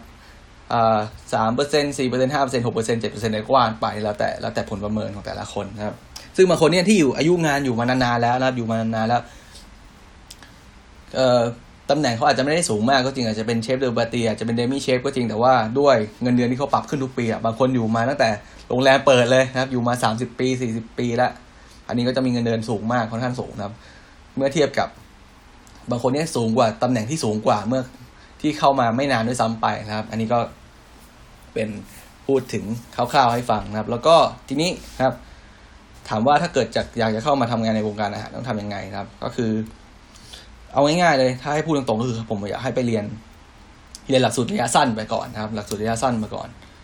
อ่าเพราะว่าหลักสูตรระยะสั้นตามสถาบันที่เขาสอนสอนทำอาหารเนี่ยนะครับเขาก็จะส่วนใหญ่เขาจะเรียนทฤษฎีเรียนปฏิบัติใช่ไหมแล้วก็เขาจะส่งนะครับ ส่งไปทำงานไปฝึกงานนะครับ ไปฝึกงานตามโรงแรม หรือว่าตามร้านอาหารต่างๆนะครับ เป็นเวลาสามเดือนสี่เดือนห้าเดือนก็แล้วแต่หลักสูตรเขาละนะครับ อันนี้คือเป็นเป็นเขาเรียกว่าเป็น ทางที่ง่ายที่สุดแล้วในการที่ทำได้ได้ได้ทำงานในในสายงานอาหารนะครับเพราะว่าเพราะว่าอะไรเพราะว่าการจะรับคนใหม่เข้ามาคนหนึ่งนะครับ ยิ่งถ้าเป็นตำแหน่งที่ไม่สูงมากนะ ถ้าเป็นตำแหน่งที่แบบเอ่อเริ่มต้นอย่างเช่นคอมมิสเนี่ยนะครับการจะรับเข้ามาคอมมิสเข้ามาคนหนึ่งเนี่ยเวลาคนในครัวเขาคุยกันนะครับเขาจะมองว่าคนนี้ที่เรารับเข้ามาเนี่ยเขาพร้อมจะทำงานหรือเปล่านะครับ คือประมาณว่า คือไม่มีใครอยากรับคนที่แบบไม่มีพื้นฐานอะไรมาหรอกนะครับ คือส่วนใหญ่แล้วเขาจะรับเอ้ยคนนี้ทำงานได้ เขาดูจากอะไร ส่วนใหญ่เขาดูจากคนที่เคยฝึกงานมาก่อนนะครับเหมือนเหมือนในครัวของผมเวลามีใครมีใครสักคนหนึ่งย้ายงานใช่ไหมก็ต้องหาตำแหน่งมาแทนใช่ไหมเขาก็จะดูว่า เอ้ย พอคนนี้ออกไปเราก็จะนึกถึงคนที่เคยมาฝึกงานกับเราไว้ก่อนนะครับเฮ้ยเราก็จะคุยกันเฮ้ยไอ้น้องคนนี้เคยมาฝึกใช่ไหมก็เอ้ยมันก็ทำงานโอเคนะทำงานใช้ได้ทำงานเก่งเลยด้วยซ้ำไปแล้วก็จะคุยกันแล้วก็ ก็บางทีก็จะไลน์ไปถามเฟซบุ๊กไปถามว่าเฮ้ยตอนนี้ครับเราก็จะรู้ข่าวๆกันอยู่ว่าเอ้ยตอนนี้อยู่ที่ไหนทำงานอะไรอยู่มีมีงานทำอะไรหรือยังนะถ้ายังไม่มีเราก็จะดึงมานะครับ ซึ่งในครัวผมตอนนี้ ในครัวผมตอนนี้บอกเลยว่าครัวผมตอนนี้มีเก้าคนนะครับในครัวผมมีเก้าคน ทุกคนไม่ไม่ทุกคนสิ ในครัวผมมีเก้าคนนะครับ คนที่มาจากเป็นนักศึกษาฝึกงานนะครับ ที่มาจากเป็นนักศึกษาฝึกงานที่มาจากเคยทำงานในครัวเนี่ยนะครับ เคยมาฝึกงานในครัวผมเนี่ยก็จะมี สองสามสี่สี่ห้าคนอะ คือเกือบครึ่งแล้วครับ คือมีมีผมคนหนึ่งครับ มีเพื่อนผมคนหนึ่งครับ มีรุ่นน้องสองคนนะครับ ก็คือสี่คนแล้วมันคือแล้วก็ที่เหลือนี่ก็จะเป็นเป็นระดับหัวหน้าแล้วเขาอยู่มานานแล้วครับ ที่เหลือก็จะเป็นแบบเป็นเด็กรุ่นใหม่หมดเลย ก็คือเนี่ยเขาเขาเขาก็จะมองว่าเอ้ย เคยมาฝึกงานที่นี่แล้วก็ทำงานได้แล้วทำงานกับสามารถเรียกมาแล้วก็ทำงานได้เลย มาต่องานได้เลย ไม่ต้องสอนไม่ต้องอะไรใหม่นะครับ เพราะฉะนั้น การที่จะเข้ามาทำงานนะครับ ในวงการอาหารแล้วแบบค่อนข้างจะได้ชัวร์เลยก็คือ ให้คุณไปฝึกงานก่อนนะไปโรงเรียนระยะสั้นที่ไหนก็ได้นะคือค่อนข้างจะเปิดเยอะมากช่วงนี้รางโรงเรียนสอนทำอาหารแต่ว่านะครับ ต้องบอกอย่างหนึ่งว่าโรงเรียนสอนทำอาหารเนี่ย มันจะมีตั้งแต่ระดับราคาไม่แพงนะครับ ค่าค่าใช้จ่ายไม่แพงไปถึงแพงมาก คือขึ้นอยู่กับ ขึ้นอยู่กับปัจจัยหลายอย่าง ทั้งวัดทั้งบุคลากรเขาทั้งที่เรียนเขาทั้ง เครื่องไม้เครื่องมือครับ หลักสูตรอะไรของเขาเนี่ยครับ แต่ว่านะครับแต่ว่าอยากให้ดูตามกำลังทรัพย์ของเรานะไม่จำเป็นเราต้องไปเรียนที่ดีที่สุดหรอกนะครับ บางครั้งเนี่ยเราไปเรียนที่ดีที่สุดเรา มันไม่จำเป็นมันไม่ได้การันตีว่าคุณจะ คุณจะได้งานเสมอไปนะครับ เพราะว่าเรื่องนี้มันมันเป็นเรื่องของการการเขาเรียกว่าการพิสูจน์ตัวเองนะครับ เวลาเมื่อไหร่ที่คุณได้ไปไปฝึกงานนะครับ คือทำให้เต็มที่นะทำให้เต็มที่แล้วก็ อย่าไปเอ่อไงนะ นิสัยส่วนตัวที่มันอะไรที่มันไม่ดีก็ไม่ต้องไม่ต้องไปแสดงออกเยอะนะครับ ก็คือเก็บเอาไว้ทำทำหน้าที่ของเรานะครับทำตามความรับผิดชอบของเราที่ได้รับมอบหมายมาดีที่สุดนะครับ สุดท้ายถ้าเกิดเราทำเต็มที่แล้วนะครับ แล้วก็มันผ่านมันมันผ่านหัวหน้าเขามองว่าโอเคมันผ่านนะครับ คุณก็จะมีโอกาสได้กลับมานะครับ เมื่อไหร่ไม่จำเป็นว่าต้องรอเรียกเสมอไปด้วยซ้ำบางครั้งเนี่ยเราเราจบเราเรียนจบแล้วนะครับ เราฝึกเคยฝึกงานที่นี่เราเรียนจบมาครับ เราสามารถโทรไปหา รุ่นพี่โทรไปหาหัวหน้าได้เลยว่า พี่เนี่ยผมจบแล้ว แต่ว่ายังไม่ยื่นใบสมัครที่ไหนเลยยังไม่ที่ไหนมีที่ไหนมาเรียกตัวเลย พี่มีที่แนะนํำไหมใช่ไหมถ้าเกิดนะถ้าเกิดเราทำงานดีจริงเนี่ยรับรองได้ว่า ในสายงานนี้เนี่ยคุณไม่ว่างงานนานแน่นอนคือแทบจะมีคนแย่งตัวด้วยซ้ำไปนะครับคือเขาจะมีคือเป็นวงการที่มันมันมันมันเล็กมากนะครับผู้คนแทบจะรู้จักกันหมดเลย ยิ่งเป็นโรงแรมในกรุงเทพนะหรือว่าในเมืองใหญ่ ๆ เนี่ย คือเขาแทบจะรู้จักกันหมดแล้ว ยิ่งเป็นระดับ Executive Chef เนี่ยเขาจะมีการจัด Charity ครับ จัดจัดเอ่อเนี่ยจัดเอ่อจัดเลี้ยงนะทำอาหารจัดเลี้ยงทำบุญอยู่ทุกๆ ปีนะครับ แล้วก็เขาก็จะมีมีเครือข่ายของเขาเขาจะรู้ว่าเออ คนนี้โอเคนะ ถ้าเกิดใครจะต้องการเอ่อซูเชฟใครจะต้องการ e x e c u t i v ซูเชฟสามารถการันตีให้ได้แล้วมาณนี้ครับ ก็คือเหมือนกันก็คืออย่างที่บอกไป ก็คือเราไปโรงเรียน ผมแนะนำว่าให้ไปโรงเรียนครับ โรงเรียนทำอาหารที่ไหนก็ได้ แล้วก็ที่เขาส่งไปฝึกงานครับ แล้วก็ ตอนไปฝึกงานก็ทำให้ดีที่สุดครับ สามารถเก็บนะครับ เก็บประสบการณ์เก็บความรู้นะครับ ตอนที่ฝึกงานนี้ให้ให้ได้เยอะที่สุด แล้วก็หลังจากนั้นก็รอนะครับ รอเป็นเป็นทั้งเรื่องดวงทั้งเรื่องความสามารถของเราเองนะว่าใครจะมองเห็นหรือเปล่าเรื่องเรื่องโชค เรื่องดวงก็มีด้วยเพราะว่าบางคนเนี่ย พอฝึกงานเสร็จนะครับ พอฝึกงานใกล้จะจบ ปรากฏว่าสตาฟในครัวลาออกพอดีโอ้โหอันนี้ก็คือ นั่นก็คือผมผมเลยผมโชคดีมากก็คือผมฝึกงานใกล้จะเสร็จแล้วเหลือประมาณเดือนหนึ่งปรากฏว่าสตาฟในครัวที่ผมไปฝึกเนี่ยเขาก็ออกพอดีนะผมก็เลยฝึกงานเสร็จก็คือได้เสียบต่อเลยครับ นี่ก็เป็นเป็นเทคนิคเป็นคำแนะนำครับ เป็นคำแนะนำคร่าวๆนะครับ ส่วนนะครับใครที่ตำแหน่งสูงแล้วนี่ก็แค่จะเล่าให้ฟังเฉยนะเพราะว่าอาจจะมีคนที่ ฟังอยู่บ้างนะคนที่ทำงานในสายสายอาชีพผมฟังอยู่บ้างนะครับ ส่วนในตำแหน่งที่สูงๆเนี่ยเวลาเขารับเขาถามว่าเขามองจากอะไรนะครับเขามองจากทีมเวิร์กนะครับ คือว่าในตำแหน่งเด็กๆเนี่ยเด็กที่เป็นฝึกงานเนี่ยส่วนมากพวกนี้จะยังเด็กอยู่นะครับ จะไม่ค่อยมีปัญหาอะไรหรอกนะครับ สามารถทำงานเป็นทีมเวิร์กได้นะครับ แต่ว่าพอผ่านไปครับตำแหน่งเริ่มสูงขึ้น ในตำแหน่งที่เป็น demi chef นะครับตำแหน่งที่เป็น chef de partie เนี่ยพวกเนี้ยพอตำแหน่งที่มันเริ่มสูงขึ้นเนี่ย หลายคนนะครับ หลายคนก็จะเคยผ่านงานมาหลายที่แล้ว เริ่มมีความเก่าเกมแล้วนะครับ เริ่ม บางคนด้วยเนื่องด้วยนะครับ เนื่องด้วยสิ่งแวดล้อมในในที่ทำงานเนี่ยมันต่างกัน บางที่อาจจะอยู่เป็นครอบครัวอยู่แบบเป็นพี่น้องเป็นเพื่อนกันนะครับ แต่ว่าบางที่เนี่ยอาจจะทำงานแบบงานใครงานมัน งานมึงไม่ใช่งานกูเลยไม่ช่วยกันนะครับ อันนี้ก็บางคนก็อาจจะซึมซับมาหลายแบบใช่ไหมเพราะฉะนั้นการรับใครสักคนเข้ามาสักคนหนึ่งในตำแหน่งที่ค่อนข้าง สูงกว่าปกตินะครับ ในตำแหน่งที่ไม่ใช่คอมมิตเนี่ยเขาก็ต้องดูเลยว่าเฮ้ยเวลาคุณไปทำอาหารนะ สมมุติว่าเวลาคุณไปสมัครงานใช่ไหมเขาก็จะให้นะครับ ให้ทำอะไรส่วนใหญ่แล้วนะครับเขาจะให้คุณทำอาหารเป็นเทสอาหารให้ให้ทำอาหารมาหนึ่งอย่างนะครับ เพื่อแสดงความแสดงความสามารถโชว์ทักษะให้ดูหน่อยว่าทำอะไรนะครับ หรือว่าถ้าเกิดเป็นบางที่ที่เขาแบบเอ่อกำลังกำลัง operation เอาพอดีกำลัง กำลังปฏิบัติงานกำลังขายอยู่พอดี ก็อาจจะให้คุณไปเสียบเลยก็ได้เฮ้ยเฮ้ยไปลองทำไปลองขายดูสักชั่วโมงหนึ่งซิว่าเป็นไงขายได้หรือเปล่านะครับย่างเนื้อได้หรือเปล่าไปทอดของอะไรได้หรือเปล่านะครับ ซึ่งอาหารแต่บอกเลยว่าอาหารที่ทำเนี่ยครับ มันมีมันมีเขาเรียกว่า ปัจจัยในการตัดสินใจเนี่ยไม่ไม่ไม่ได้สูงมากเท่ากับการสื่อสารกับคนที่อยู่ในครัวก่อนหน้านั้นนะครับเพราะว่าอะไรเพราะว่า สมมุติว่าในครัวผมถ้าเกิดจะรับใครเข้ามาสักคนหนึ่งใช่ไหมเราก็จะทำงานกันปกตินะครับตั้งแต่ประมาณตั้งแต่บ่ายช่วงบ่ายไปถึงช่วงเลิกงานครับ ทีนี้เนี่ย คนที่เขามาฝึกงาน เอ้ยคนที่เขามาสมัครงานเขาเขาจะเข้ามาส่วนมากจะเข้ามาช่วงบ่ายนะครับ มาคุยพอมาคุยกับเชฟเสร็จนะครับเขาก็จะเข้ามามา test อาหารมาทำอาหาร test นะครับ ช่วงที่เขาเข้ามา test เนี่ยก็จะเป็นช่วงบ่าย ช่วงที่ยังไม่เปิดร้านยังยังไม่เปิดยังไม่เปิดห้องอาหารใช่ไหมเราก็จะทำงานของเราไปนะครับ ทีนี้พอมีคนมาเทสอาหารเนี่ย สิ่งที่เขาจะดูนะครับเขาสิ่งที่เชฟหรือว่าสิ่งที่หัวหน้าคนที่จะแอปพรูฟเนี่ยเขาดูว่าเขาจะรับคนนี้หรือเปล่าเขาดูอะไร อาหารเขาดูน้อยมากเขาดูแค่ว่าคุณคุณใช้วัตถุดิบได้ได้ดีไหมก็คือคำว่าดีไหมคือ ไม่จำเป็นต้องเอาของดีมาทำให้อร่อยก็ได้ เอาของดีที่อร่อยมันทำมันมันทำง่ายครับ ก็คือเขาเขาจะมองว่าคุณเนี่ยเอาของที่ไม่แพงของที่มีอยู่แล้วใช้อยู่แล้วในครัวเนี่ยนะครับ เอาไปทำอะไรได้บ้างนะครับของในครัวเราที่เรามีใช้อยู่ เพราะว่าสมมติเขาขึ้นมาในครัวผมใช่ไหมเขาจะไปเขาก็จะไปเปิดตู้ส่วนใหญ่ก็มาเปิดตู้เย็นดูว่ามีอะไรให้ใช้ได้บ้างใช่ไหมเขาก็ถามก่อนว่า อันนี้ใช้ได้ไหมครับ อันนี้ใช้ได้ไหมครับ ถ้าใช้ได้เขาก็ใช้แล้วก็ใช้ได้ครับใช้ได้หมดเลยครับแต่ส่วนใหญ่ก็จะไม่มีใครห้ามอะไรนะถ้าเกิดมีใครมาเทสอาหารบอกใช้ได้หมดเลยครับ แล้วแต่แล้วแต่จะจะเลือกพี่หยิบไปได้เลยครับเขาก็จะไปทำอาหารออกมาหนึ่งจาน ให้เชฟชิมให้ทุกคนในครัวชิมนะครับ แล้วก็ ตอนนี้มันก็จะเป็นตอนที่เริ่มพูดคุยกันแล้วนะครับ พอพอพอแคนดิเดตคนนี้เขากลับบ้านไปแล้วนะครับเขาเขาทำอาหารเสร็จคุยเชฟเสร็จนะครับ เชฟก็จะมาคุยกับทุกคนว่าโอเคไหมโอเคคำว่าโอเคไหมคืออะไรคืออาหาร คือเราแทบจะไม่พูดถึงอาหารนะอาหารเราแค่รู้ว่าเฮ้ยเขาทำอร่อยหรือเปล่าครับไอเดียเขาดีหรือเปล่าแค่นั้นเองนะครับ แต่สิ่งที่เราพูดถึงก็คือว่าเขาสื่อสารกับคนในครัวไหมคือเขาเดินมานะครับ จังหวะที่เขาเดินมาเขาเขาถามให้เขาเอ่อ อะไรอยู่ตรงไหนบ้างไหมครับอะไรวันนี้ครับ ก็คือว่า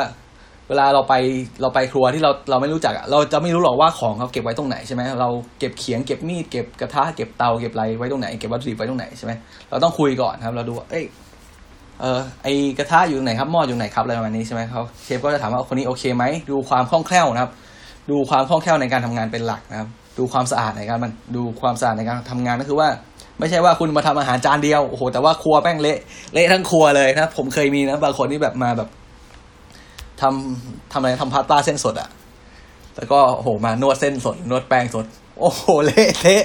เละทั้งครัวเลยครับ คือทำอาหารจานเดียว แต่ว่าแบบทั้งครัวเนี่ยต้องคอยมาตามเก็บให้ทีหลังก็คือแบบแป้งเลอะทุกอย่างเลอะเทอะหมดเลย แล้วก็ไม่ไม่เก็บไม่เคลียร์นะคือไม่ไม่ทำไม่ไม่เคลียร์ของที่ที่ตัวเองทำเอาไว้นี่ก็คือ นี่แหละครับ วลาเราไปสมัครงานที่ไหนในตำแหน่งสูงๆสิ่งที่เขาดูก็คือความคล่องตัวก่อนหนึ่งครับ ความคล่องตัวคล่องตัวขนาดไหนในการหยิบจับโน่นนี่นั่นครับเรื่องปกติแล้วทุกคนถ้าผ่านงานมาสี่ห้าปีห้าหกปีก็จะเริ่มคล่องตัวแล้วไม่น่ามีปัญหาอะไรนะครับเอ่อการสื่อสารครับการสื่อสารกับคนคนคนอื่นเนี่ยว่าเป็นมิตรหรือเปล่านะพูดจาแบบ เอ้ยอะไรวะ ดูไม่มีทีมเวิร์กหรือเปล่า หรือว่าทีมเวิร์กดี ยิ้มแย้มแจ่มใสวันนี้ครับ เรื่องที่สองครับ เรื่องที่สามคือความสะอาดในการทำงานนะครับ บางคนเนี่ยอย่างที่บอกไปบางคนเนี่ยโอ้โหทำเลอะเทอะเละเทะเลยแถมไม่เก็บอีกนะครับ ต้องรอให้คนที่ต้องรอให้คนอื่นเนี่ยมาเก็บให้คนที่ทำทำทำมาก่อนหน้าเนี่ยมาเก็บอันนี้ก็ไม่ใช่นะที่เป็นเรื่องสำคัญเลยนะครับ เรื่องที่สี่ก็คือเรื่องรสชาตินี่คือการเอา การทำอาหารในฟู้ดเทสของเขาแหละนะครับ ก็คือเป็นเรื่องของอาหารเรื่องความคิดสร้างสรรค์การประยุกต์นะครับ การนำเสนอครับ สุดท้ายแล้วครับเชฟก็ส่วนใหญ่แล้วเชฟเขาจะมีมีคำตอบอยู่ในใจเขาแหละว่าเขาจะเอาหรือไม่เอานะครับ แต่ว่าเขาจะมามาถามความเห็นอีกทีนึงจากคนในครัวนะครับเขาจะถามว่าเป็นไงบ้างคนนี้เอาไหมใช่ไหมเขาจะถามว่าเขาจะถามว่าโอเคเอ่อ this guy yesterday โอเคไหมใช่ไหมเขาบอกว่าก็เราก็จะบอกไปว่า ก็โอเคนะเชฟไม่ได้มีปัญหาไม่ได้มีปัญหาอะไร ส่วนใหญ่ถ้าไม่มีปัญหาจริงๆก็จะไม่ค่อยมีปัญหา แต่ว่ามันอำนาจการตัดสินใจสูงสุดก็จะขึ้นอยู่กับเชฟนะครับ ถ้าเกิดเราบอกเขาไปว่าไม่โอเคนะเชฟเราก็จะบอกเขาว่าทำไมถึงไม่โอเค